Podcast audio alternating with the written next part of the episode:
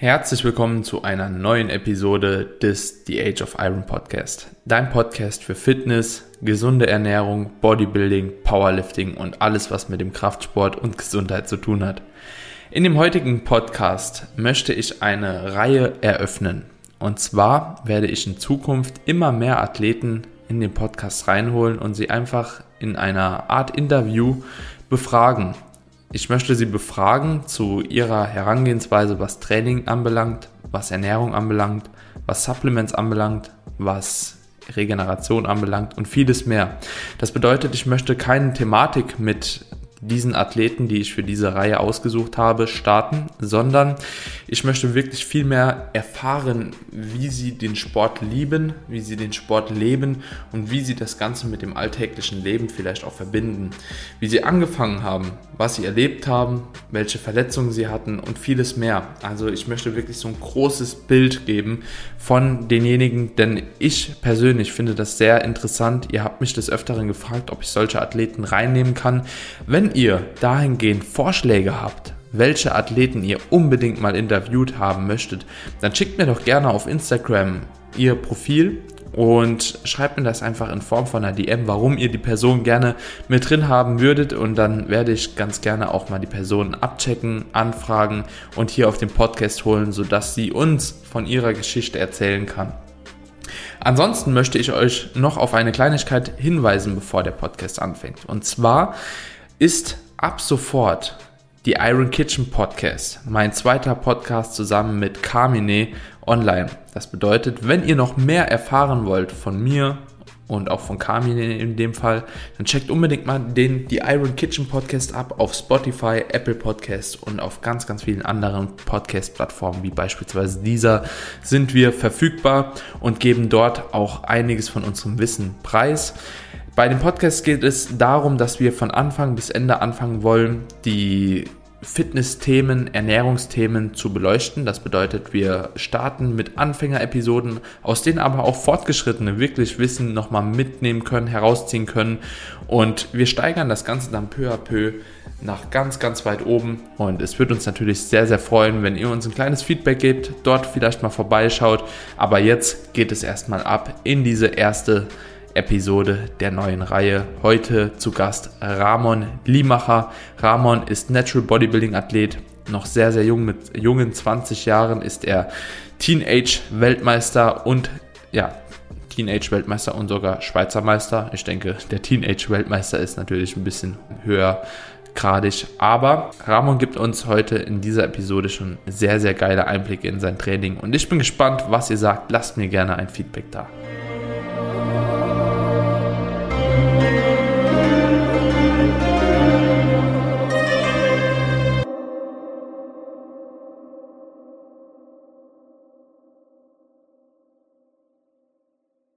So, Ramon, ich freue mich auf jeden Fall, dass du heute hier mit in der Show am Start bist. Es hat ziemlich ja, kurzfristig bei uns geklappt. Wir haben ja kurz vorher nochmal drüber gesprochen. Und zwar war es so, dass ich in Ramon am Montag gefragt habe, ob wir einen Podcast reden sollen. Jetzt ist Dienstag. also ist auf jeden Fall relativ spontan geworden. Aber ich freue mich, dass du da bist und dass wir heute so ein bisschen was von dir erfahren. Aber Ramon, bevor wir anfangen, erzähl doch erstmal so, wer du bist, was du machst, wo du herkommst und vor allem, wie alt du bist und wie schwer. ja, erstmal danke vielmals, Daniel, dass das so spontan geklappt hat, dass ich jetzt hier sein darf. Ich bin selbst ein ähm, sehr oft hörender von Age of Iron. Wie man vielleicht unschlecht ähm, hört, bin ich aus der Schweiz.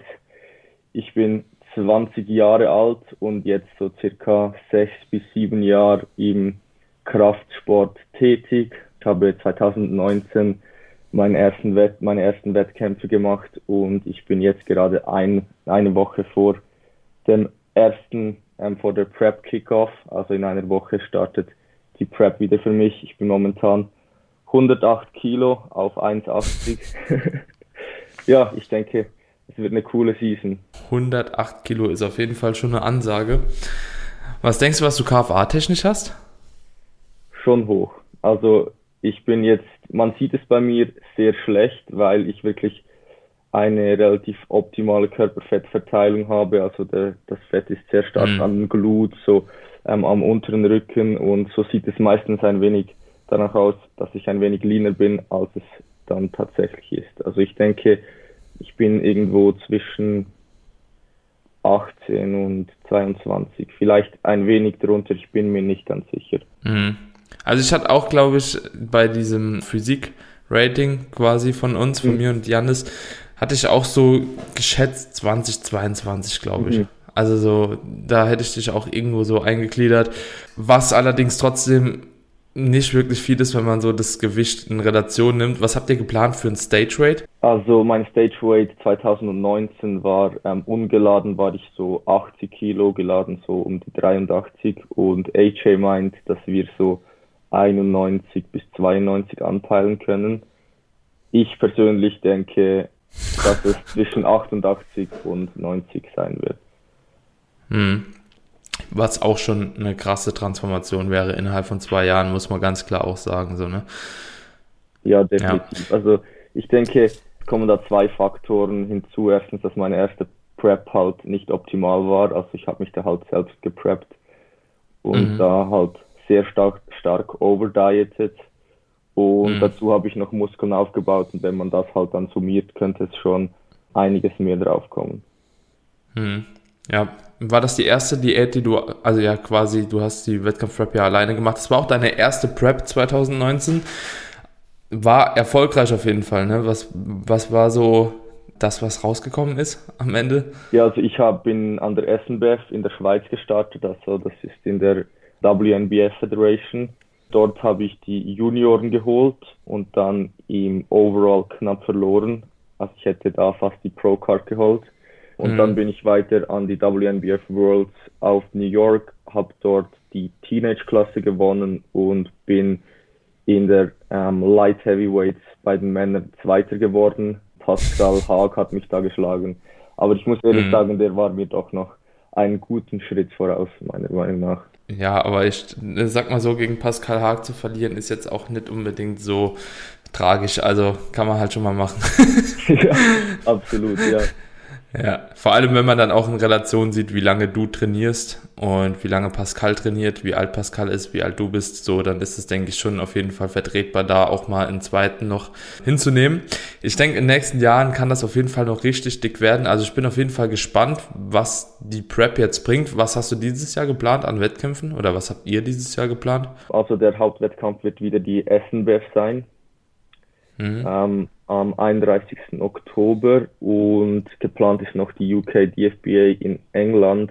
Jetzt hat aber UK DFBA ja die Föderation zu INBA PNBA gewechselt und die SNBF ist da immer ein wenig kritisch mit den ähm, Starts. Also wenn du in der anderen Föderation startest, von dem her müssen wir da schauen, ob das alles klappt. Aber ähm, dann wären natürlich noch die Worlds in Las Vegas dieses Jahr, die WNBF Worlds, glaube ich, ist Las Vegas. Ja, ja. Ja. Falls das natürlich alles klappt, das ist sei dahingestellt. Jetzt sind wirklich mal die Wettkämpfe in der Schweiz und England angepeilt, falls es dann zu Worlds kommen würde. Da muss man sich natürlich auch noch qualifizieren. Das ist natürlich ähm, auch noch nicht, nicht fix, ähm, würde man das aber auch noch hm. machen. Ja ich sag mal so, die SMBF ist ja quasi nur äh, so negativ eingestellt, weil das quasi jetzt dieser Verbandswechsel ist, also von der IMBA, PMBA, ne? Wäre das jetzt, glaube ich, die WMBF auch gewesen, wäre es, glaube ich, auch kein Problem gewesen. Hättest ja dann aber auch in diesem Sinne die Möglichkeit eigentlich bei der WMBF Germany oder auch bei der WMBF UK, die wollen ja jetzt auch einen Wettkampf stellen, halt dort zu starten, oder? Ja, genau, das wäre rein theoretisch möglich. Ja, es ist halt einfach so, dass diese Wettkämpfe deutlich kleiner sind als halt die GNBF, GNBF oder die UK DFBA. Hm, ja, ja, ja, schon. Doch, schon, ja, kann man. Aber im Endeffekt, sage ich mal so, die sind zwar kleiner, aber wenn dein Ziel halt eine WMBF Pro Card ist, musst du ja das nutzen, was du zur Verfügung hast. Und ich denke, da wäre es dann auf jeden Fall vielleicht auch schon sinnig, so einen zweiten Wettkampf vor der Worlds ranzuziehen. So und wenn die UK DFBA halt eben nicht möglich wäre, dann wäre das eine gute Möglichkeit. Und ich sag mal so, eine INBA, PNBA Pro Card ist halt auch so relativ halt, ne?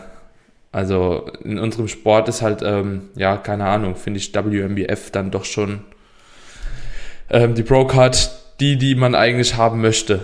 Ja, definitiv. Ich meine, halt bei der PNBA, INBA kriegst du halt bei jedem Klassensieg eine Pro-Card in manchen Shows. Ja, eben. Und wenn du halt wirklich eine WNBF Pro-Card an, an einer UK DFBA oder einer SNBF holen willst, musst du halt wirklich den Overall holen und sonst kriegst du keine Pro-Card.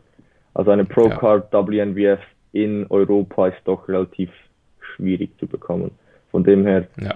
ja, wenn du die hast, dann sagt das schon etwas über dich als Athlet aus, denke ich. Ja, ja. Ja, das ist leider so ein bisschen traurig. Also ich finde es ein bisschen traurig, mhm. so, weil im Endeffekt so bei der GmbF die Klassensieger beispielsweise, die sind halt auch echt ziemlich krass, ne? In der Regel, in der Regel.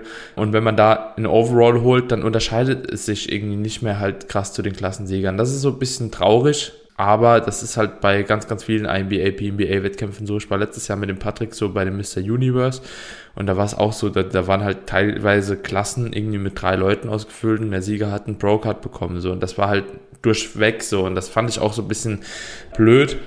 Und vor allem finde ich es dann halt dahingehend auch noch ein bisschen komisch, halt, dass die Pro-Cards dann auch jährlich irgendwie einiges an Geld kosten. Und du halt eben jedes Jahr oder alle zwei Jahre, glaube ich, war es, mindestens starten musst, ansonsten verfällt die.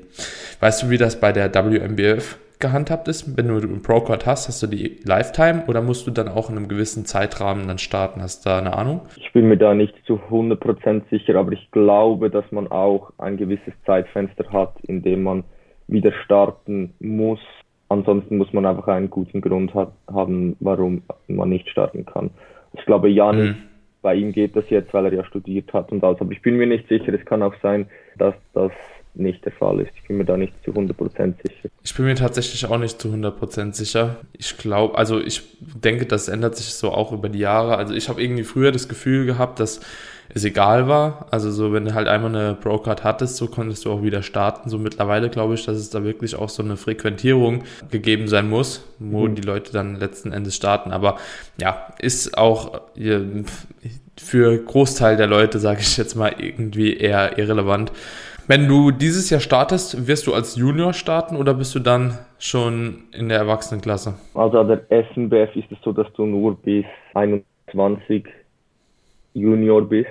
Einschließlich? Nein, nicht einschließlich. Und ich werde im okay. August 21, ja. das heißt, ich werde in der Open-Klasse sein.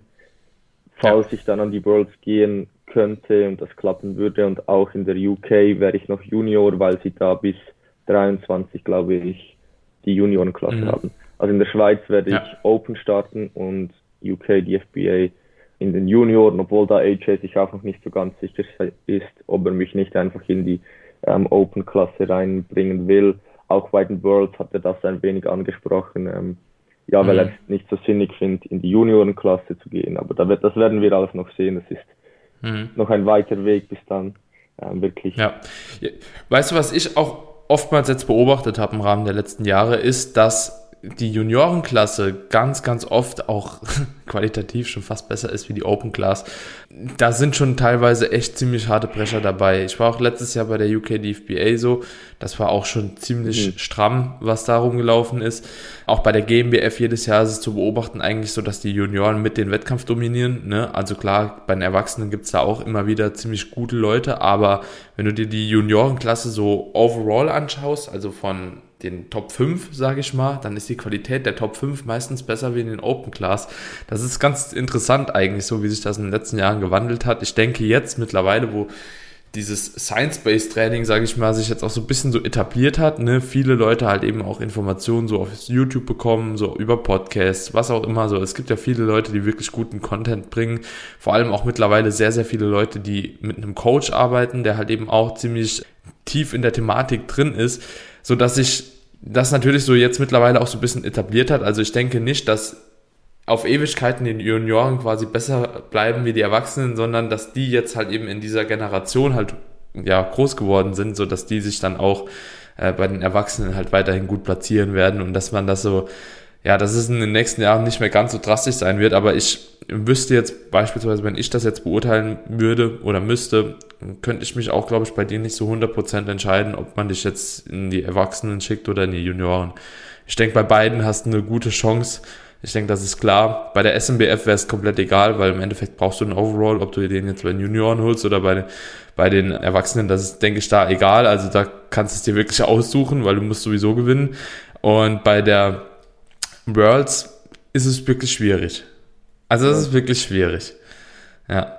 Hättest du als Junior die Möglichkeit, bei der Worlds eine Pro-Card zu bekommen? Also kommst du da auch ins Gesamtsiegerstechen? Letztes, also 2019 sind die Junioren und die Teenager nicht in Overall. Ähm, das heißt, dann würde ich Erwachsene starten. Ja, definitiv. Und ich denke, das, was du jetzt ähm, gesagt hast, ist vielleicht gerade ein guter Übergang, weil ich, ich habe das Gefühl, dass ich wirklich so zur ersten Generation gehöre, die so wirklich mit 13, 14, 15 ähm, angefangen haben, relativ science-based oder gut zu trainieren. Und ich würde wirklich mich so in diese Generation einstufen, wo wirklich eigentlich relativ schnell richtig begonnen haben zu trainieren. Mhm. Ja, ich, ich war noch knapp davor. Das ist so, ich habe ich hab jetzt zehn Jahre auf dem Buckel, mhm. zehn Trainingsjahre. Und ich habe tatsächlich so eher angefangen, noch mit der alten Generation, beziehungsweise mit, ja, ich habe am Anfang, sage ich schon, noch viel Fehler gemacht, die ersten drei Jahre. Und dann auch, so nach drei Jahren habe ich dann auch angefangen, erstmal so höher Frequenz zu trainieren, eher so Push-Pull-Legs und so. Und habe auch gemerkt, so, das taugt mir halt einfach besser so. Und ab dann ging es auch tatsächlich proportional besser los. Also ich weiß noch, so immer wenn ich mit einem alten Kollegen, der damals mit mir angefangen hat, so ein bisschen das Revue passieren lasse, dann sagt er auch so, ja, so nach so zwei, drei Jahren auf einmal hast du einen Schub bekommen, so. Und das war genau in dieser Zeit und das, das habe ich damals auch tatsächlich so paar YouTuber, auch so FreeDMJ etc.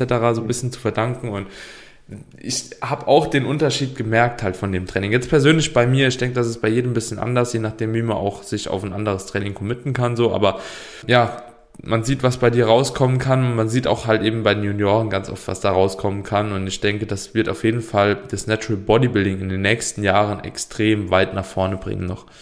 Also extrem weit. Ja, definitiv. Wie, wie, ähm, wie hast du direkt angefangen? Was war so dein Split? Was war so dein Vorgehen, was du gemacht hast? Also ich habe so mit, ich bin so ein wenig mit Mischa Janietz und Patrick Reiser von der Pro Bro Crew, auch, auch Pascal Haag war zum Beispiel da schon mhm. ein wenig dabei, eine Zeit lang. Ich habe wirklich mit einem Push-Pull-Legs-Plan angefangen. Also ich habe Push-Pull-Legs, Push-Pull trainiert, habe bereits am Anfang die Grundübungen gelernt mit den Trainings 101s mhm. von Misha Janietz, so die, mhm. ähm, diese Videos und ich habe auch direkt mit If It Fits Your Macros angefangen. Also ich habe mit 14 oder 15 Jahren meinen ersten If It's My Fitness Pal Eintrag, wo ich 55 Kilogramm bin. Ähm, also ja, das, da, bin, da war ich halt auch noch viel kleiner, aber ich habe wirklich früh begonnen zu tracken, habe dann auch früh halt so, dass, ja, auch trainiere deine Beine zum, zum Beispiel. Ich habe das Gefühl, viele haben begonnen und die Beine nicht trainiert. Ich habe wirklich halt direkt begonnen zu squatten. ja. ja. Ja. Ich nicht. und bis heute eine Adduktorenschwäche, deswegen. Ja. ja, ich denke, nee. auch vom Kalorienüberschuss, ich war da immer relativ gut dabei. Ich habe schon am Anfang immer halt verdammt viel gegessen. Ich habe zwischen 14 und 19 Jahren nie einen Cut gemacht, also ich war konstant im Überschuss ähm, und mhm. das hat sich dann einfach schlussendlich aus, ausgezahlt. Fünf Jahre Überschuss. Ist, ich finde das immer so crazy, so wenn ich das von jemand anderem höre. Weißt du, so bei mir, da sagen die Leute auch immer so, zum Beispiel zwischen der letzten Prep und der, also der vorletzten, 2017 und 2020, so habe ich auch drei Jahre quasi Überschuss gemacht. Da war ich vielleicht mal so sechs Wochen oder so im Defizit overall. Also, oder ein Vierteljahr insgesamt von drei Jahren. Und da sagen die auch so, ja, wie kannst du denn so lange Überschuss machen und so. Es ist nicht schlimm, wenn du zu fett wirst. Und also, ich war auch immer so relativ fett. Also ich glaube auch nicht, dass ich mehr wie 22 Prozent irgendwie am höchsten Punkt mal hatte, aber das ist halt einfach super essentiell. Und ich habe halt auch in der nächsten Prep halt schon gemerkt, so okay, da ging halt jetzt schon doch was drauf. Also habe ich einfach deutlich so in der Optik gesehen und das macht sich einfach bezahlt, wenn man länger am Überschuss bleibt. So, und das sieht man jetzt halt auch wieder so an einem Beispiel von dir. Fünf Jahre Überschuss ist dann natürlich nochmal eine andere Nummer. Fünf Jahre Überschuss in Kombination mit guter Technik direkt, in Kombination mit ja, einem großen Muskelaufbaupotenzial, wenn du damit halt eben angefangen hast und dann kommt halt sowas raus wie bei dir. Ne? Schon, schon, schon stark. Ja, und ich denke, ich hatte ja. halt auch ja das Glück, dass es am Anfang sehr schnell gut funktioniert hat. Ich denke, wäre ich jetzt zum Beispiel eine Person, die halt die Kniebeuge, Bankdrücken und so weiter nicht gut passt, hätte, wäre das wahrscheinlich ganz anders herausgekommen. In dieser Zeit war es ja so sehr stark Trend, ja, hm. Beuge dreimal die Woche, hm, ja. Bankdrücken dreimal die Woche. Und wenn man jetzt auch mein Programming jetzt noch ansieht, sehr viele von diesen Übungen sind jetzt noch drin, weil die mir einfach so gut passen.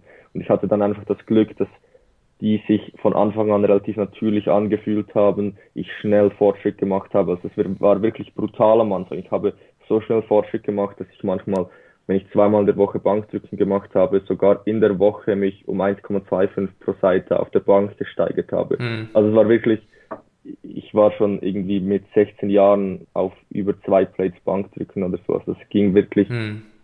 einfach nur linear nach oben. Mhm. Und das ist jetzt auch immer noch so? Ja, bei den meisten Übungen schon. Ich denke, so Bankdrücken bin ich momentan an einem Punkt, wo ich wirklich sagen muss, ich denke, der Progress wird, ist jetzt sehr langsam.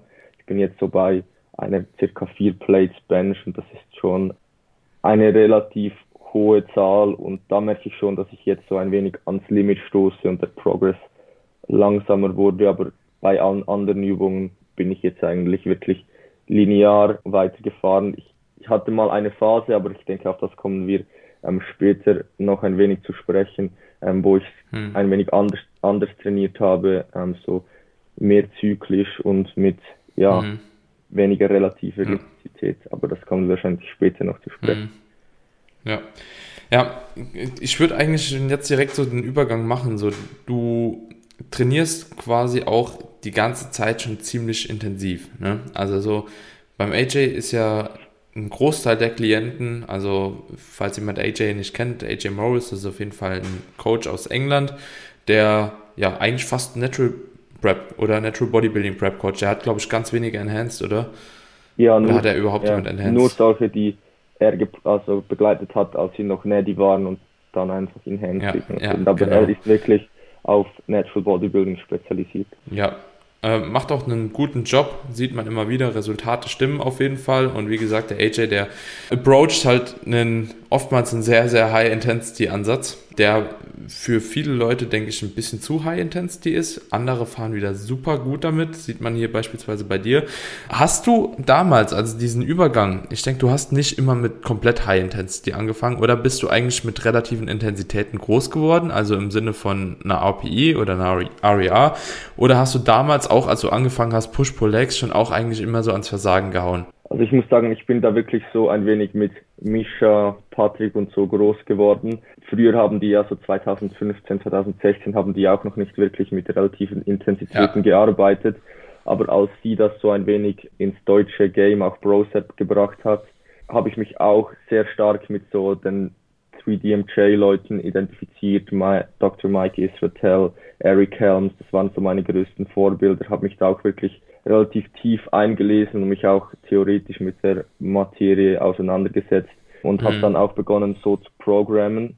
Also ich habe dann wirklich sehr zyklisch gearbeitet, so mit vier bis fünf Wochen Mesozyklen, in denen, in denen ich wirklich Satzprogression drin gehabt habe, auch relative mhm. Intensitäten gesteigert habe und ja, Progressionsschema drin gehabt habe. Also wirklich so sehr mhm. science-based und ich muss sagen, in dieser Zeit haben meine Fortschritte ein wenig abgenommen. Nicht, weil das ähm, diese Methode nicht funktioniert, aber ich denke, ich habe es einfach ein wenig übertrieben. Also das Ganze war einfach zu wenig hm. statisch. Ich habe dann einfach immer zu viele Variablen verändert. Hm. Zum Beispiel, ich bin halt in die erste Woche gegangen, da war das Volumen deutlich zu klein, in der zweiten Woche auch noch und dann habe ich einfach alles hochgeschossen. Ähm, und dann bist du eigentlich nie auf einem Volumen, das wirklich effizient ist. Am Anfang war es zu tief, am Ende ist es hm. zu hoch.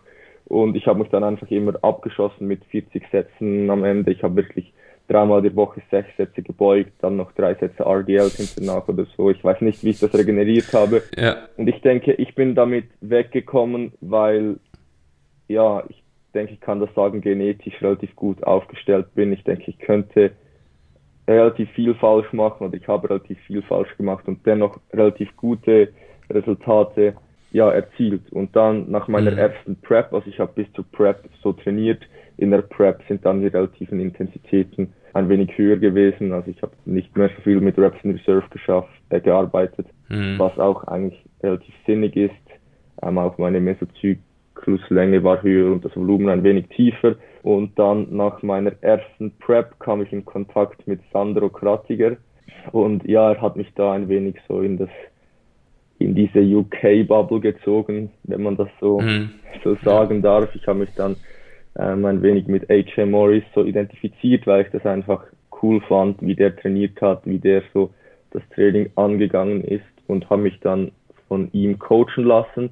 Also bevor ich ins Coaching gegangen bin, habe ich das selbst ein wenig ausprobiert, dann habe ich es einfach ähm, übertrieben, habe gedacht, ja, jetzt nur Intensity, mhm. Intensity, Intensity, meine Form wurde immer schlechter und ja, ich habe mich einfach komplett abgeschossen ähm, und dann kam ich halt zum AJ Morris und dann hat man, hat er so das, was ich bereits gemacht habe, halt sehr stark optimiert, weil man muss sagen, wenn man mit, also in seinem Programming ist, man sieht zwar nie eine Rap in Reserve, ähm, also mhm. wirklich, er programmt nirgends eine mhm. Rap in Reserve, also jeder einzelne ja. Satz ist einfach, als hätte jemand eine Knarre an deinem Kopf mhm. und du gehst einfach all out in jedem Satz. Und er hat aber dann doch relativ viele Changes gemacht, ähm, sehr viele Dinge eingebaut, um so die Ermüdung dennoch ein wenig ähm, zu reduzieren. Und so fahre ich jetzt momentan eigentlich relativ gut, würde ich sagen. Mhm.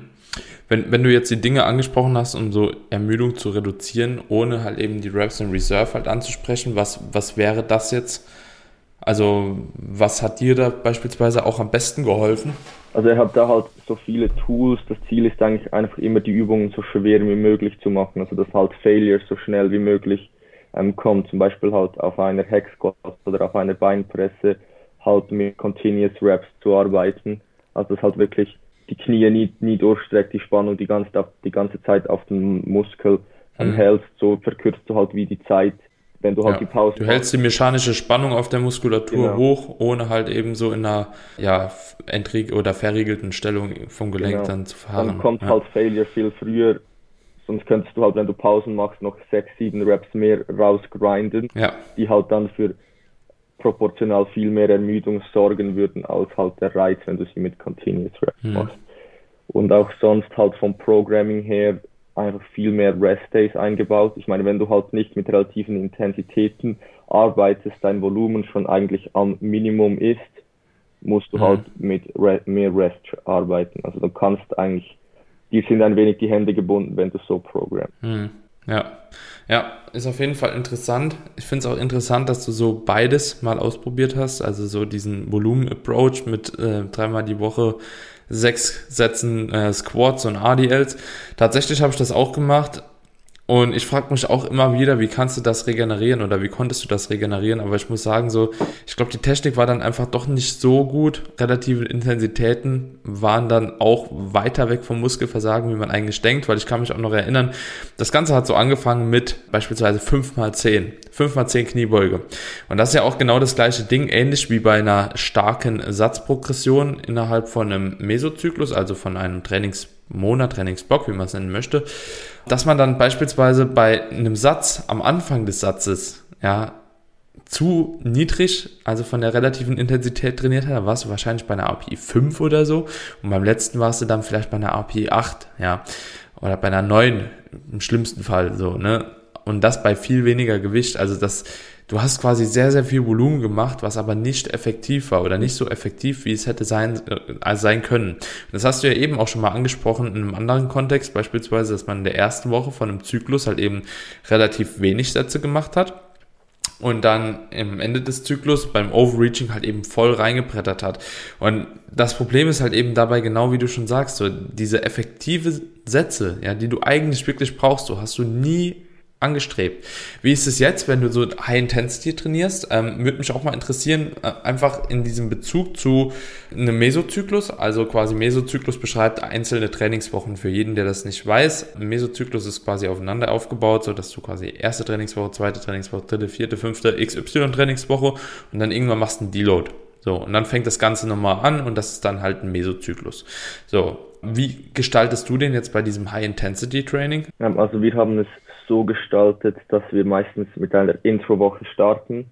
Ähm, die Intro-Woche ist eigentlich so auf, vor allem wir, also wir deloaden dort meistens die, das Volumen, also wir reduzieren das Volumen noch stärker, also das heißt meistens einfach ein Satz to Failure oder manchmal eine Rep in Reserve, also da versuche ich mich einfach nicht aufzuhypen, sondern einfach relativ ruhig an die Sache ranzugehen, eine Woche ähm, so eine, ein D-Volume, also ein Mikrozyklus und dann einfach statisch mit einem Volumen, das man eigentlich regenerieren kann, dann akkumulieren akkumulieren wir einfach die Ermüdung, bis wir autoregulativ einen Deload brauchen. Dann nehmen wir four days off oder six days off und dann wieder gehen wir wieder rein. Wenn die Ermüdung nicht zu stark ist, fahren wir nur ein D-Volume. Mhm. Also eigentlich wirklich, ja. ich würde so sagen, ich trainiere momentan eigentlich so den simpelsten Weg. Also wirklich Training statisch, Deload mit Days off, Intro-Woche ja. und wieder, ähm, wieder rein. Ja.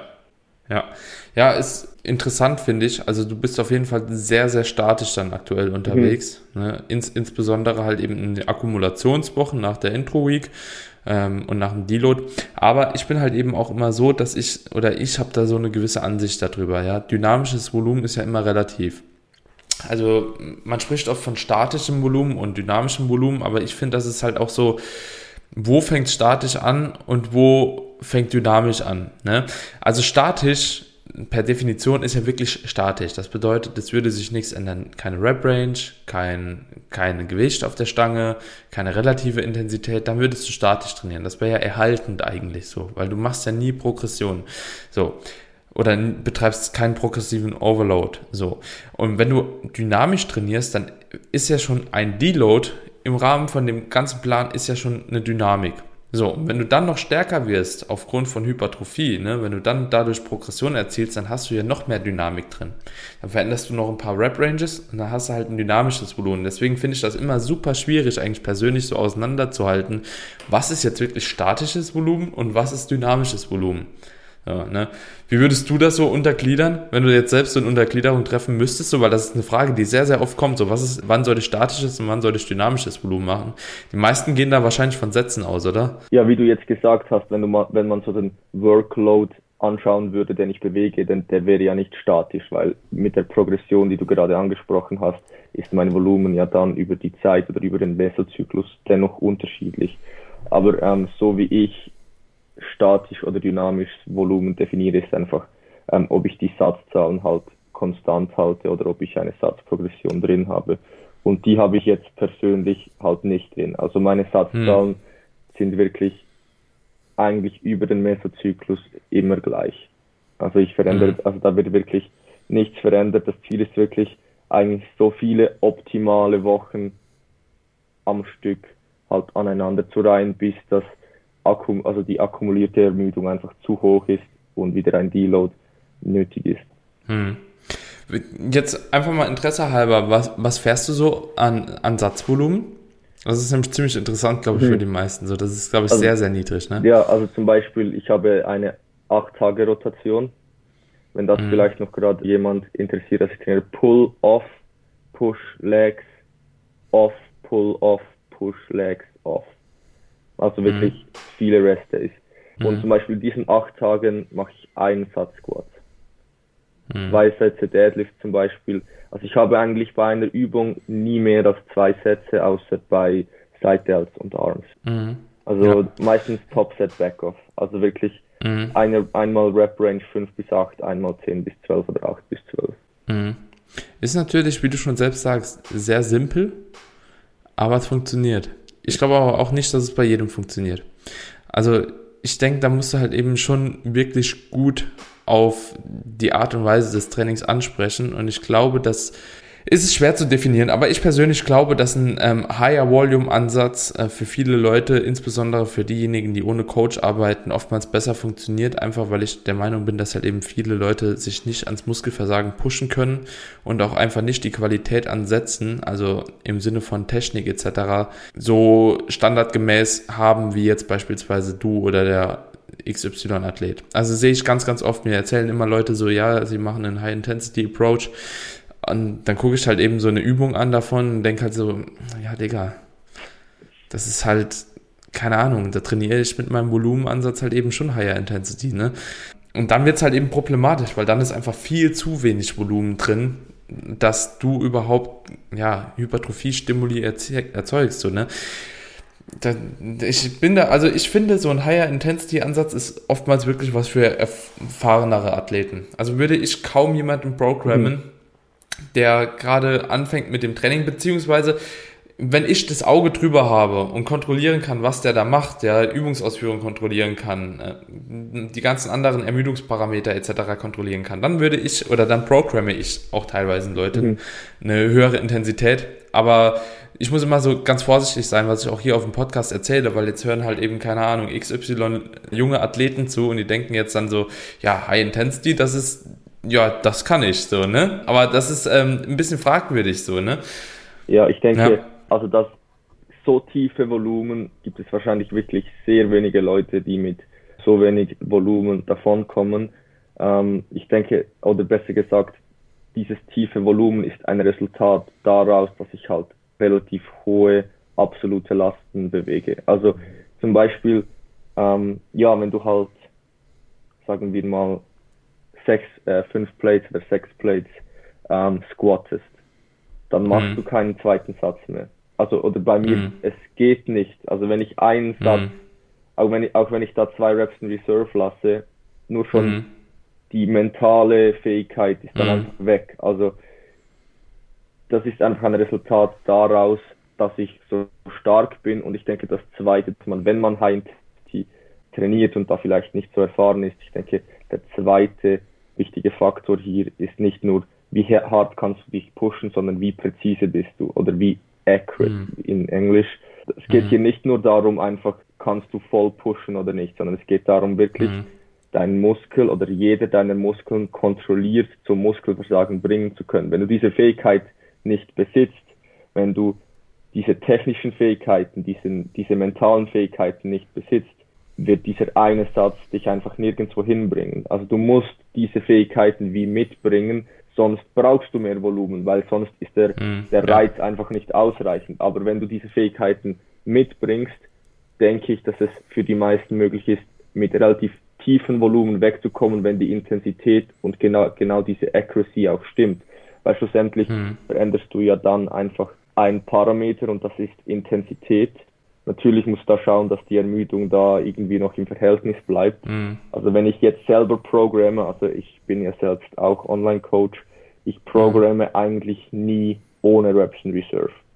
Also mhm. ich, ich fahre das selbst, aber ich programme es mhm. sehr, sehr selten, weil genau die mhm. Gefahr für zu viel Ermüdung, für zu wenig Stimulus sehr, sehr hoch ist. Mhm. Ja, wo wir halt eben wieder bei so Thema erfahrene Athleten wären. Ne? Genau. Ja, kann ich voll verstehen. Das, was mir aufgefallen ist, beispielsweise, finde ich immer ganz cool, wenn man mal in das Gym ist oder so. Ne? Und das ist halt für mich ein ganz anderes Umfeld. Ja, oftmals trainiere ich alleine, manchmal trainiere ich einem privaten Gym, manchmal in einem Genpop, äh. Alter, Guter Sprachgulasch. Ja, auf jeden, auf jeden Fall ist es so, dass wenn ich dann halt eben mal in so einem anaboleren Umfeld bin mit Jungs und Mädels, die halt auch richtig hart trainieren, insbesondere wenn du halt eben auch noch mit jemandem zusammen trainierst. Wenn ich dann im Gym bin, dann kann ich eine Woche, eineinhalb, kann ich halt eben so High-Intensity-Ansatz fahren. Natürlich übernimmst du dann halt eben dein Volumen, ja, plus Higher Intensity so, ne? Und danach bist du halt eben komplett eineinhalb Wochen komplett raus. Also so komplett raus, egal ob du jetzt vorher einen Deload hattest oder nicht. Und das ist halt eben auch so ein Zeichen dafür, dass halt eben ja da auf jeden Fall so ein gewisser ähm, Shift gemacht werden muss. Entweder fährst du halt ein bisschen mehr Volumen oder ein bisschen mehr Intensität, weil bitte kommt jetzt nicht auf die Idee, jeder, der das hört, gleich viel zu fahren. Das, das geht schief. Ja, habe ich schlechte Erfahrungen mitgemacht, du wahrscheinlich dann auch irgendwo. Und ja, ich denke, da gehört auf jeden Fall ein bisschen was an Probieren einfach dazu ja, sich herantasten. Was ich auch keinem empfehlen würde, ich denke, da stimmst du mir jetzt auch zu, wenn du diesen Higher Intensity Ansatz jetzt wirklich mal ausprobieren möchtest, dann ja, fang das langsam peu à peu an zu ändern und geh nicht voll rein. Weil das Problem ist einfach, dass zu viel Volumen oder ein großes Maß an Volumen on top, genauso wie eine große Reduktion von Volumen, zu ja, Problemen mit passiven Strukturen führen könnte. So, und das würde ich einfach alleine aus diesem Grund schon nicht raten und zudem glaube ich auch, dass es eher ein bisschen kontraproduktiv für Hypertrophie mhm. ist. Ja, ist so, ist so mein Take noch dazu. Obwohl ich auch schon öfter am Überlegen bin, mitzutrainieren. Also jetzt einfach mal so im Vergleich, ich trainiere halt eben bei Grundübungen nie all out. Mhm. Never. Also habe ich auch, glaube ich, noch nie gemacht. Äh, doch, ja, doch schon. Aber nicht, nicht absichtlich auf jeden Fall. Mhm. So, aber manchmal denkst du ja halt, ja, okay, geht noch einer so und dann geht halt keiner mehr. Also kam auch schon ein paar Mal ans Versagen. So, ich trainiere aber prinzipiell halt eben eher so Grundübungen mit ja, sieben bis acht, also API sieben bis acht, zwei Reps in Reserve meistens. Und ISOs habe ich jetzt aber, oder haben wir angefangen zusammen mit Freddy, auch mittlerweile fast immer all out zu gehen da mit dieser Kombination fahre ich persönlich am besten, weil es mir einfach auch mental nicht gut geht, wenn ich alleine in meinem Keller unten trainiere, irgendwie bei einem Squat oder so at null, also so zum Muskelversagen zu gehen. So, das fühlt sich einfach nicht sicher an. Ich habe da Angst vor, einfach mich zu verletzen auch. Dementsprechend habe ich auch gesagt, so lass das. Genauso auch wenn ich im Keller mit einer Bench irgendwie rumhantiere. Ja, keine Ahnung. At Muskelversagen zu trainieren ist halt so relativ, weil dann wirst du halt begraben im Keller. Keiner findet dich. So, ne? Das ist auch immer so ein bisschen im Kontext zu sehen. So, wie machst du das jetzt? Hast du die Möglichkeit, gerade im Gym zu trainieren? Trainierst du alleine zu Hause? Und wenn du da trainierst, gehst du all out? So zu Hause? Also ich trainiere momentan ähm, im Gym, weil in der Schweiz haben ja die Fitnessstudios wieder geöffnet. Ach, stimmt. Und ich ja. denke, ähm, gerade wenn ich da an, in, an diesem Punkt ein wenig einhaken kann, ich denke, für viele Leute oder viele würden auf jeden Fall mal profitieren, eine gewisse Zeit lang, ähm, genau aus, die, aus diesem Grund.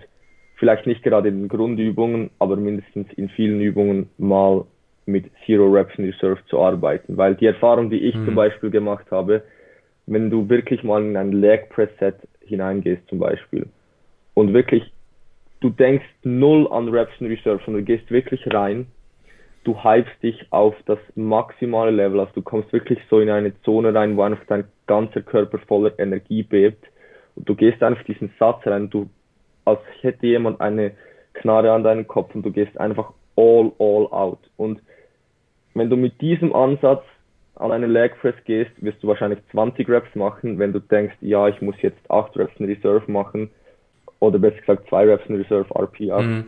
wirst du vielleicht 10 schaffen, weil dieser Unterschied ist so groß, wenn du halt wirklich mit dieser Einstellung in die Sätze reingehst. Und ich habe jetzt wirklich auch einige Male die Erfahrung gemacht bei Leuten, die eben ein wenig mit höheren relativen Intensitäten gearbeitet haben und wir dann ähm, den Switch gemacht haben und diese Intensity Base, wie es Valentin Tambosi gerne nennt, ähm, geschaffen haben, so halt wirklich mal zu testen, wo das Limit ist um dann sicher zu sein, dass das, was wir im Trainingsplan schreiben, auch wirklich dem entspricht, was wir trainieren. Also dass wir wirklich uns auskennen, nicht nur die Reps in Reserve einzuschätzen, sondern auch wie sich Failure anfühlt, weil to Failure gehen ist auch ein Skill. Also wenn man mhm. jetzt jemand zuschaut, der wirklich High Intense trainiert, ähm, ja, diese Fähigkeit, so wirklich all deine Phasen einfach auf einmal zu contracten und auch am Ende mhm. noch die Technik so gut wie möglich zu behalten.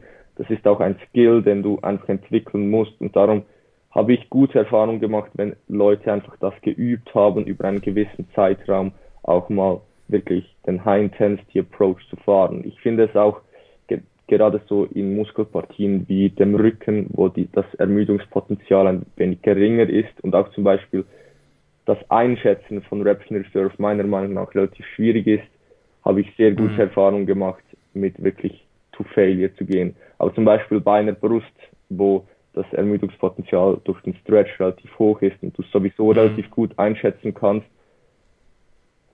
programme ich eigentlich fast immer Reps in Reserve, zum Beispiel bei einer Bench, weil ich das Risiko mhm. einfach zu groß finde, all mhm. out zu gehen. Ja, mhm. noch vielleicht eine kleine. Ja. Ja, ja, ja, das ist ein guter Punkt. Wie würdest du da vorgehen? Beispielsweise, wenn jetzt jemand sagt, okay, ich mache aber keine Bench, ich mache jetzt einen Chest Press? Ist für mich eigentlich ähnlich. Also klar, das Risiko mhm. auf der Bench ist ein wenig größer, aber wenn die mhm. absoluten mhm. Lasten auch dort relativ hoch werden, finde ich, mhm. dass das Risiko dennoch relativ hoch ist. Und auch dort finde ich, dass die Einschätzbarkeit relativ gut ist. Also Ja, Aber ja, auch ja. dort würde ich vielleicht mal gegen Ende des Mesozyklus oder auch, wenn du drei Sätze hast, den letzten to Failure machen, einfach um immer diesen, diesen Anker zu haben, wie fühlt sich mhm. Failure an. Also das finde ja. ich einfach relativ sinnig. Ja, ich, ich denke, dass da bei einer Chest Press oder so halt eben auch nicht allzu viel Ermüdung einhergeht. Also im Vergleich zu einer Bank ist es auf jeden Fall deutlich einfacher. Genauso auch bei einer Beinpresse, sage ich mal, ist es auch immer noch ein anderes Ding wie Squat. Ähm, obwohl Beinpresse halt eben auch schon irgendwann richtig ekelhaft werden kann. Also ist vielleicht nicht ganz so gut vergleichbar. Wie gehst du mit relativen Intensitäten in höheren Wiederholungsbereichen um? Beziehungsweise programmst du selbst oder hast du selbst krass höhere Wiederholungsbereiche? Ich spreche jetzt mal über 15 vielleicht, weil ich finde da immer, beispielsweise, wenn ich jetzt noch kurz einhaken kann, ich mache aktuell ein Banded Leg, Leg Extension, mache ich im Wiederholungsbereich 15 bis 20. Und ich muss sagen, das raubt mir jedes Mal die Seele. Also wirklich jedes Mal, weil die habe ich auch at null.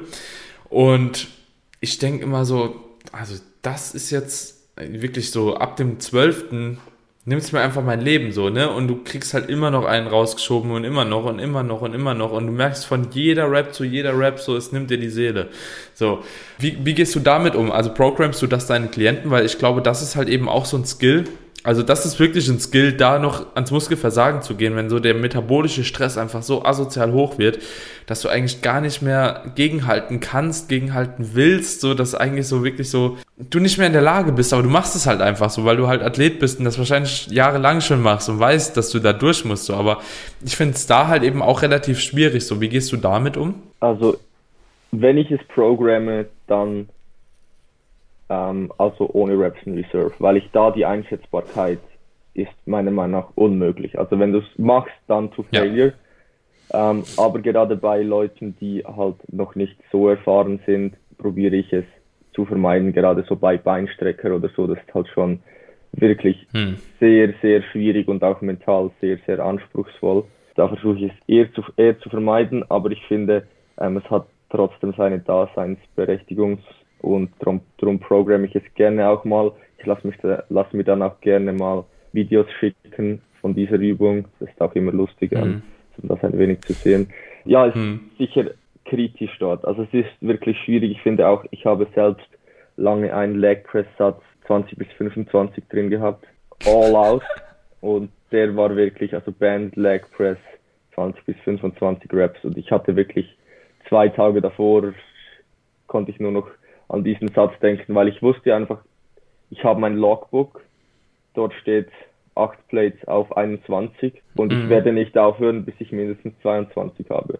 Und mhm. ich weiß genau vor dem Satz, dass, dass es einfach brutal wird. Immer so eine Hand ist einfach immer am Hebel, wo es mhm. re-racken will, aber mhm. dein Kopf muss einfach jede Rap wieder und noch eine und noch eine und dabei die Technik halt so perfekt wie möglich zu halten. Das ist auch so der Moment, eigentlich brauchst du jedes Mal jemanden neben dran, der ja. dich da durchprügelt durch den Satz. Ja, also das ist etwas, das mir sehr hilft, dass ich trainiere mit meinem Trainingspartner.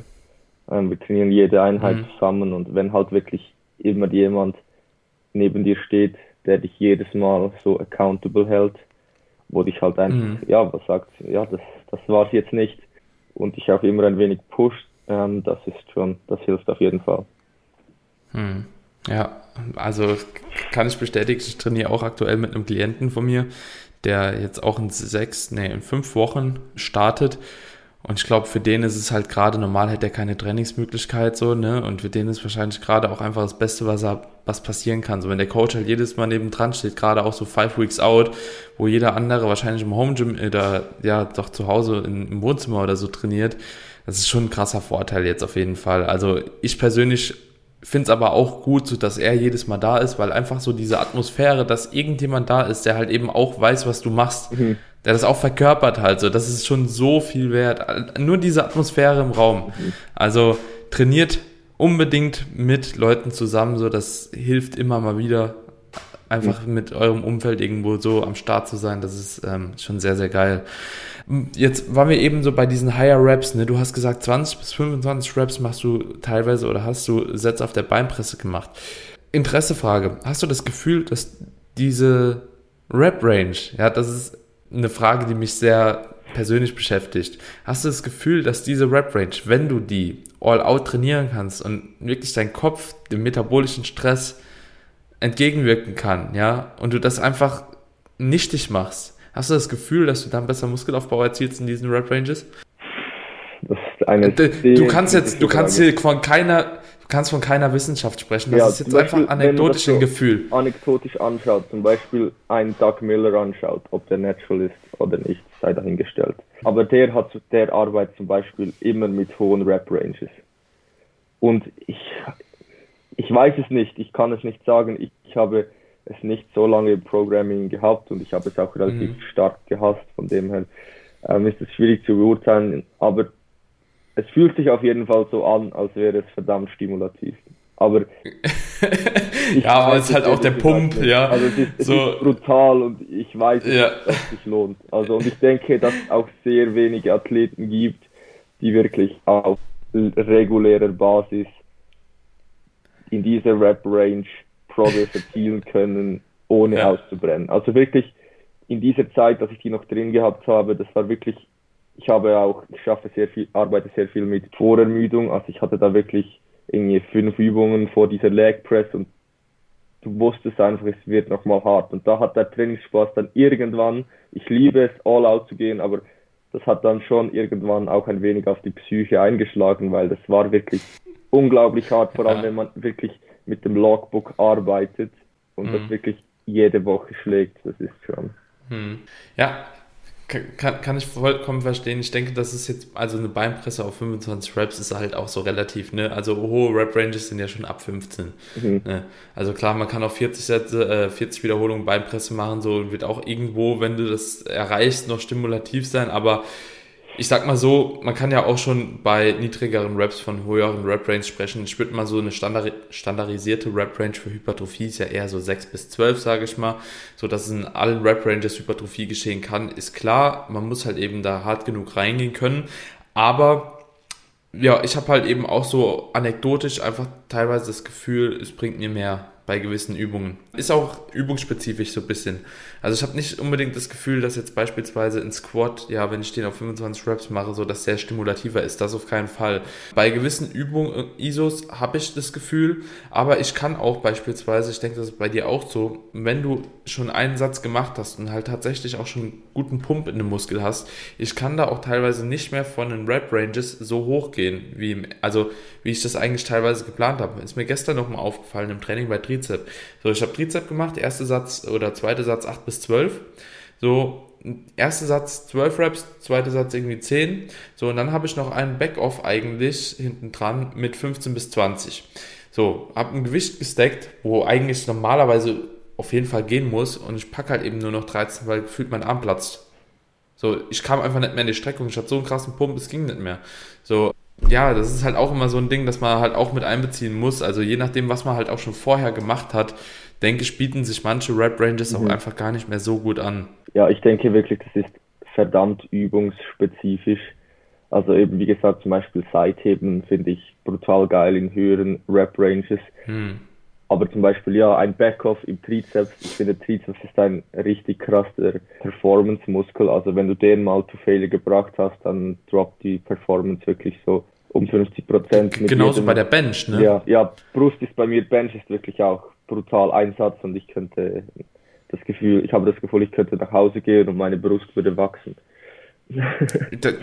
ja, das, das, ist aber auch so, einerseits das und das ist auch mit so ein Grund dafür, warum ich beispielsweise die Bench nie bis Failure programme selbst, sondern immer eigentlich at 8, weil ich einfach gemerkt habe, so dass die Relation, also so die, diese eine Rap mehr, mhm. einfach zu viel Ermüdung anhäuft, quasi wie wenn du, also dann danach die Sätze einfach darunter leiden, genau. äh, durch diese Ermüdung, ja.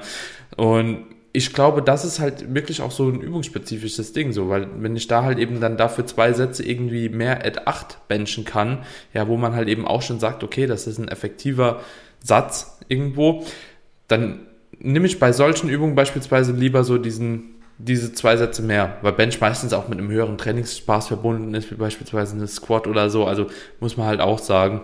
Aber wie du schon äh, erwähnt hast, also das ist wirklich sehr, sehr übungsspezifisch und ich glaube, das kann halt schwierig verallgemeinert werden. Ja, das, genau diese Erfahrung habe ich auch gerade bei Push-Übungen viel gemacht, ähm, dass ich High Intensity geprogrammt habe, ähm, dann wir so unsere ersten, dann meistens einen sehr starken Leistungsanstieg bis zu einem bis zu einem gewissen Schwellenwert und dann kommst du mit diesen zwei Sätzen all out, wird es irgendwie einfach schwierig, so diesen mhm. Progress zu erzielen, weil einfach der erste Satz schon ja so mhm. stimulativ ist oder die Ermüdung schon so hoch ist und dass ich dann oder viel ist dann das passiert, wenn ich angefangen habe, ein, eins bis zwei Reps in Reserve zu programmen, einen Satz zu erhöhen, ist die Übung dann wieder weiter oder hat sie weiter progressed. Also das ist wirklich bei Push finde ich es sehr, sehr sinnig, mit relativen Intensitäten zu arbeiten. Also ich finde es fast mhm. ein Muss. Also vor allem mhm. in der ersten Übung. Also erster Satz Bench All Out, dann ist die Brust, die Leistung der Brust schon mhm. Ja, also bin, bin ich auch komplett bei dir. Habe ich genau dieselbe Erfahrung gemacht. Ich, ich finde das immer wieder interessant. So im Endeffekt sprechen ganz, ganz viele von High Intensity, andere sprechen von High Volume so. Und am Ende des Tages, wenn man dann mit den Leuten spricht halt und sich wirklich auch mal die Zeit nimmt und ein ausführliches Gespräch macht, wie wir jetzt halt eben auch hier haben, so am Ende kommt man eigentlich fast immer auf dieselben Dinge raus.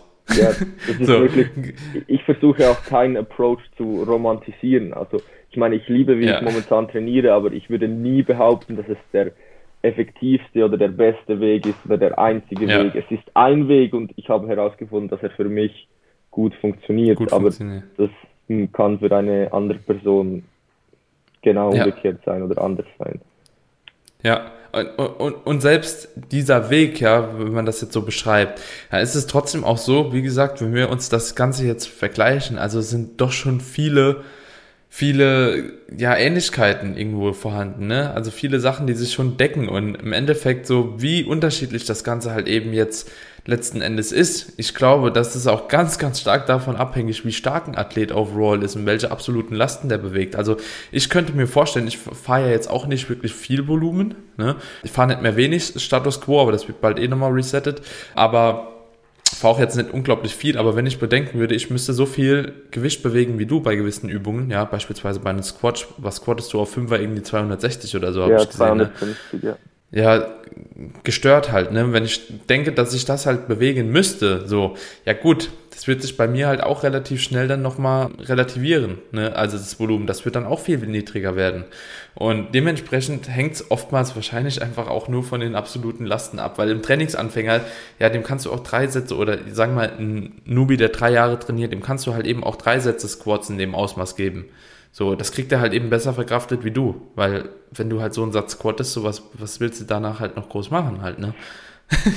ist, ist einfach so und dementsprechend, ähm, ich glaube, es spielt immer viel mehr die Trainingserfahrung mit, es spielt viel mehr also die absoluten Lasten mit und vor allem auch, wie gut man einen Muskel stimulieren kann, also auch gedanklich so, wie effektiv du den trainieren kannst. Und wenn man die ganzen Faktoren halt eben ineinander mischt, so, und dann kommt für jeden halt eben das passende Programming raus und im Endeffekt unterscheiden die sich halt eben gar nicht so. Ja, ja bin ich absolut bei dir. Also, ja, ich, ja. ich denke, es wäre unmöglich jetzt bei meinen absoluten Lasten, auch wenn ich vier Reps in Reserve im Tank lassen würde, fünf Sätze oder vier Sätze zu squatten. Das würde einfach nicht mhm. gehen, weil nur schon mental diese, ich meine wirklich, wenn du mal so diese Gewichte bewegst, der Aufwand, den du halt mental aufbringen musst, um wirklich dies, ja halt diese Power aufzubringen, ist schon enorm. Mhm. Also ich denke, ja, das wäre gar nicht möglich, das, das zu machen. Oder ich, ich würde es nicht schaffen. Also in, mit meinem ein, ein Ding habe ich jetzt noch, was mir gerade eingefallen ist. Denkst du, wir denken nur so, weil wir Bodybuilder sind und keine Powerlifter?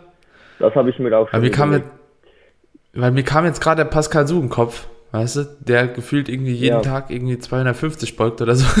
Ja, ich denke, das, das ist auch momentan etwas, mit was ich mir wirklich viel überlege, so macht man sich auch zu viele Gedanken, weil es gibt Leute, die ballen ein Volumen, das ist unglaublich, oder die machen Dinge, das mhm. ist unglaublich. Und auch ich früher, ich meine, ich habe dort schon 180 gesquattet auf sechs mhm. Sätze und ich war, in, also das mhm. war schon relativ intensiv. Und ich frage mich so, was hat sich verändert? Vielleicht ist das halt einfach wirklich, wirklich nur die Anpassung. Also, dass, wenn du halt genug hart, genug lange ballern würdest, dass du wahrscheinlich auch davon kommen würdest mit mehr. Zum Beispiel, wenn man einen Keefe West anschaut. Ich meine, es ist eigentlich mhm. unmöglich, was der Typ macht, aber es funktioniert. Mhm. Klar sind da genetische Komponenten ein mhm. großer Faktor, aber ich denke, viel liegt einfach daran, dass er es einfach macht und daran glaubt, dass es geht. Und dann ja. passt er sich einfach an diesen, diesen Stimulus an. Ich denke, das ist einfach auch die Work Capacity, die einfach auch sich erhöht. Und ich denke, Powerlifter haben genau diese Work Capacity entwickelt, um davon zu kommen mit dem. Und ich frage mich mhm. immer so, würde es gehen, wenn ich es einfach machen würde und genug lange warten würde, bis mein Körper sich einfach daran angepasst hat. So limitiert mhm. man sich auch einfach selber, indem man denkt, ja, es geht gar nicht, weil man, mhm. ja. Die Frage, die sich mir jetzt stellt, Ramon, ist, limitiert man sich wirklich oder ist es nicht einfach optimal? ja, für das, das, was du jetzt machen willst. Genau, also quasi Powerlifter, der muss es machen. Mhm. Weißt du, der muss es machen. Aber du, wenn du deine Progression erzielst, wenn du deine optischen Fortschritte in der Zeit halt eben siehst, ja, und damit halt eben auch sagst, okay, das ist ein adäquater Fortschritt so für mein Trainingsalter, warum solltest du halt auch mehr machen? Ne, das ist nochmal ja. so die andere Sache. Ja, das ist ja allgemein so, ich meine, nur weil man die Work Capacity hat, 40 Sätze zu regenerieren oder halt so hohes Volumen zu fahren, heißt es ja noch lange nicht, dass man es braucht. Also früher hatte ich eine unglaubliche Work Capacity, aber ich glaube trotzdem nicht, dass ich so viele Sätze gebraucht hätte. Von dem her, ja, ich denke, dass das schon ein guter Punkt ist, wenn der Fortschritt stimmt, warum sich ja. viele Gedanken machen, was man noch alles ändern könnte. Ja, das ist halt immer das Ding so und das hat mir in den letzten Jahren auf jeden Fall ziemlich gut getan, dass ich mir weniger Gedanken drüber mache. Und ich mache einfach, also ich vertraue einfach dem Prozess und das funktioniert in der Regel ganz gut. Ja, das ist auch, ich habe jetzt einen Coach und ich meine, ich programme nicht gleich wie er, trotzdem hinterfrage ich es nicht und ich vertraue ihm einfach und ich mache, was er mir sagt. Momentan. Ich bin ja. momentan Athlet, der einfach ausführt und das tut wirklich gut. Einfach einfach zu machen mhm. und nicht zu viel zu überlegen, weil ich bin auch eher eine Person, ähm, du kennst es sicher auch von den Clients, die Leute, die einfach immer optimieren wollen, die immer Dinge mhm. verändern wollen, du musst die eher bremsen. Der Input ist gut mhm. von ihnen, sie geben vielen guten Input, mhm. aber sie wollen immer, immer Dinge ändern. Und mhm. ich bin auch tendenziell, gehöre, gehöre ich eher zu diesen Leuten und darum tut es mir sehr gut, einen Coach zu haben. Ich auch. ich auch, aber ich glaube, das ist halt auch, weil man sich immer selbst auch informiert und dann entdeckt man noch mal was Neues und dann spricht man mit dem Athlet und merkt, gerade auch, weißt du, ich spreche mit dir und dann denke ich, ah oh ja, ich könnte auch noch mal die und die Übung so an höheres Intensitätsniveau anpassen mhm. irgendwo und am Ende des Tages denke ich dann halt, okay, du machst über einen Zyklus doch immer wieder Fortschritte, so warum willst du überhaupt was ändern? Mhm. Also das ist der Gedankengang, ich reflektiere das dann auch immer noch mal so, bevor ich dann überhaupt Freddy irgendwas sage und dann mhm. irgendwann komme ich dann halt an den Punkt, wo ich dann denke so, ja, okay, lass ich jetzt doch. bringt, bringt, bringt mir gerade nichts. Ja. ja absolut. Ramon, eigentlich wollte ich mit dir noch über die Off-Season-Länge, Prep-Länge, Ernährung, Supplements, also so komplett sprechen, aber ich glaube, ich würde die Folge sogar hier beenden. Haben jetzt eine Stunde richtig geil über das Training gesprochen, richtig gute Insights von dir bekommen und ich denke auch ein geiles Gespräch darüber geführt. Ich würde das hier, glaube ich, beenden. Hast du noch irgendwas, was du sagen wolltest gerade? Ich habe dich, glaube ich, unterbrochen aus Versehen. Nein, ich glaube, wir haben jetzt genug lange über High Intensity und Möglichkeiten zum Optimieren geredet. Für mich ist das ja. gut so. Perfekt. Alright, mein Lieber. Ich freue mich auf jeden Fall, dass du da warst. Ich hoffe, den Leuten hat es auch gefallen. Auf jeden Fall wird es in nächster Zeit mehr solcher Inside-Episoden geben. Sprich, ich lade jetzt ab sofort immer mehr qualitativ stabile Athleten auf jeden Fall ein, mit denen ich so ein kleines Interviewformat führe, wie mit dem Ramon gerade. Natürlich auf gegenseitiger Basis. Und wenn ihr mehr davon sehen wollt, dann schreibt mir doch gerne auf Instagram eine DM, dass ich da einfach so einen kleinen Überblick bekomme, ob das nachgefragt ist, ob euch so anekdotische Gespräche vor allem auch so ein bisschen interessieren oder ob ihr lieber halt eben mehr Informationsinput wollt. Würde mich auf jeden Fall sehr freuen, wenn ihr mir da einen kleinen Input eurerseits geben könnt. Ansonsten, Ramon, freut mich auf jeden Fall oder hat mich gefreut, dass du da warst. Wenn die Leute dich finden wollen, wo finden sie dich? Also ich bin eigentlich vor allem aktiv auf Instagram, wo ich genauso ähm, diese anekdotischen Insights ein bisschen ähm, zu teilen versuche. Genau. Mit ja, Ramon. Auf jeden Fall machst du auch viel mit Ramon.limacher. Oder Ramon Bodenstrich Limacher, glaube ich. Ja. Ich schaue auf jeden Fall in die Shownotes, ihr werdet einen Ramon finden. Du machst auch viel mit Fragerunden, habe ich gesehen. Genau, ja. Ähm, also da kann man auf jeden Fall mal reinschauen. und die Story auch. Und ansonsten, Ramon, danke ich dir, dass du da warst. Und ja, wir hören uns. Mach's gut, mein Lieber. Ja, danke dir. Ciao, ciao. Ciao. Hallo, hier noch einmal zurück nach dem Podcast. Ich danke dir, dass du den Podcast bis zum Ende durchgehört hast und immer noch mit am Start bist, um mir beim Outro auch noch zuzuhören. Wenn dir der Podcast gefallen hat, dann würde ich mich sehr freuen, wenn du einen kleinen Screenshot von der Episode in deine Story teilst, mich und den Ramon verlinkst. Das gibt dem Podcast die Möglichkeit, noch ein bisschen mehr zu wachsen, noch mehr Leute zu erreichen. Und natürlich, vergesst auf keinen Fall, den Podcast zu abonnieren, egal wo du ihn hörst, bei Podcast, bei Apple Podcast, bei Spotify oder bei dieser. Abonnier den Podcast, lass doch eine kleine Bewertung da und dann würde es mich extrem freuen, wenn du zur nächsten Episode wieder einschaltest. Bis dahin wünsche ich dir einen wunderbaren Tag, egal was du gerade machst und wir hören uns. Bis dann. Ciao, ciao, euer Daniel.